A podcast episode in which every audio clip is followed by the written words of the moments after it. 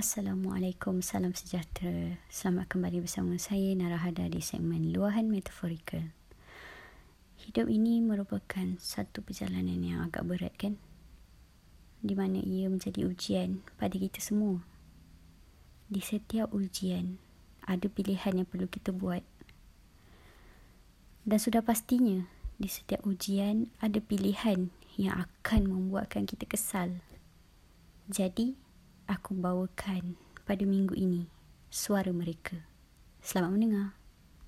Hai, saya Adlina Ghazali. Hmm, satu penyesalan saya adalah tidak berusaha atau mencuba terus dengan lebih baik demi kebaikan diri saya sendiri. I somehow wish, really, really wish that I could do and try even much better for my future self.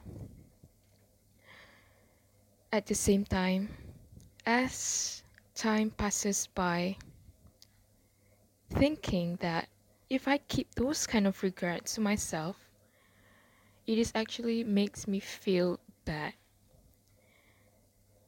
The fact that as I grew older, I feel like it is much more important for me to actually accept my current self. There's one thing that I always do that I keep on telling myself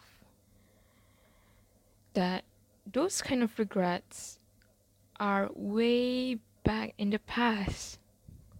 I mean, no matter what, I have to keep on living, aren't I?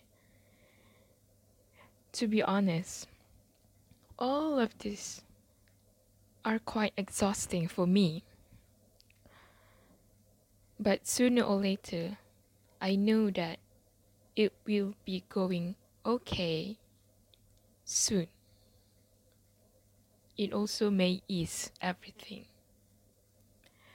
In order for me to keep on growing and even to self develop. Well, I think that's all from me. Thank you so much for listening and bye. Hai, so aku dapat soalan apakah penyesalan aku? Secara jujurnya banyak, banyak sangat. And penyesalan tu sering kali ada dalam fikiran aku. Dalam kehidupan aku. Aku sentiasa akan terfikir akan penyesalan tu. Tapi aku pilih untuk tak ambil kisah sangat pasal apa yang aku sesalkan tu. Aku fikir tapi aku tak ambil kisah sangat. Sebab benda dah jadi and aku tak boleh buat apa-apa. Jadi aku just anggap apa yang aku sesalkan tu satu pengajaran untuk aku di masa yang lain. Memang sedih sebab banyak masa aku terbuang macam tu je tapi worth it ke untuk aku hidup dalam penyesalan bila mana aku masih ada peluang untuk hidup di hari yang lain dan peluang untuk jadikan diri aku lebih baik walaupun sikit daripada hari-hari yang sebelum ni. Menyesal itu bagus.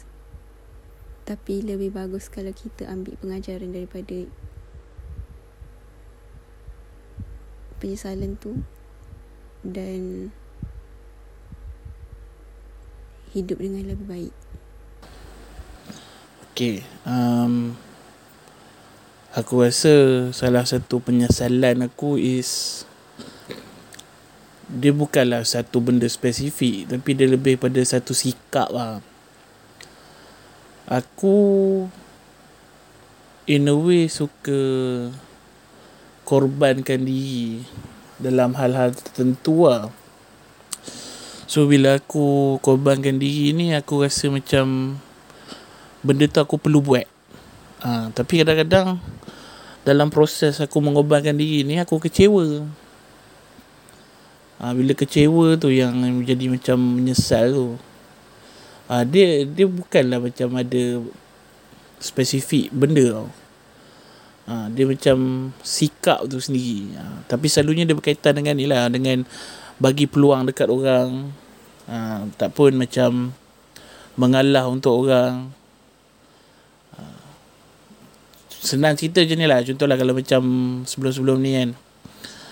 Uh, aku ada girlfriend uh, then suddenly aku tahu yang girlfriend aku tu ada orang do kenal-kenal do mengorat lah senang cerita kan so aku macam bila aku dapat tahu tu aku tu macam ah, tak apalah kau mesti kau apa suka mamat tu sebab tu kau macam bagi peluang kan so aku tarik diri akhirnya aku tarik diri tu atas sebab aku rasa tu pengorbanan aku. Ha, macam aku kena korbankan diri untuk kebahagiaan orang ha.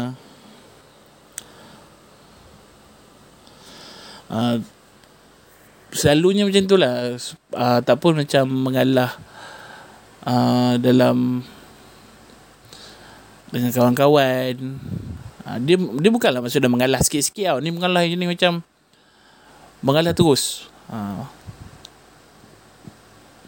And benda tu buat aku rasa menyesal sikit lah. Lepas tu bila dah lama, bila dah berlalu benda tu, baru aku sedar actually sebenarnya kadang-kadang aku tak perlu mengalah pun. Aku boleh je teruskan je. Boleh terus je apa buat apa yang aku buat. Aku boleh je teruskan. Uh, teruskan benda yang aku buat tu lah. Tapi pada masa yang sama, kalau aku boleh reverse balik masa, aku takkan buat benda tu lah. Maksud aku, aku takkan ubah pun keputusan aku tu. Sebab benda tu membawa aku menjadi pada diri aku sendiri yang sekarang lah. Maksudnya walaupun benda tu pahit, oh benda tu aku menyesal, tapi dia menjadikan aku lelaki yang lebih baik hari ni. Ha, tu ya kot. Masih. Satu penyesalan dalam diri aku is aku selalu menyoal takdir dan ketentuan Tuhan. Lagi-lagi bila berlakunya perkara yang tak diingini. Lagi-lagi bila aku dah plan something. So Tuhan tu macam bagi halangan, bagi dukaan dekat aku punya plan tu. So aku selalu keluarkan perkataan kenapa? Why? Kenapa Tuhan buat macam ni? Kenapa Tuhan buat macam tu? Tanpa aku fikir mungkin perkara yang terjadi tu is daripada doa-doa yang aku dah minta dekat Tuhan. Macam jauhkan diri aku daripada perkara buruk atau orang yang berniat jahat dekat diri aku atau dekat family aku. So Tuhan tu makbulkan doa aku tapi dengan cara dia tersendiri. And waktu tu aku tak setuju, aku tak puas hati, aku memerotak. Dan lama-lama bila aku nampak kenapa Tuhan buat macam tu, aku sedar and aku try nasihat kat diri aku yang aku ni bukan siapa-siapa and bukan apa-apa pun untuk persoalkan ketentuan Tuhan atau cara Tuhan. And aku ni ad- adalah hamba and aku ni tak wujud pun. And pada aku sebenar-benarnya penyesalan is bila kita di akhirat nanti buka amalan kita, kita terima dengan belah kiri.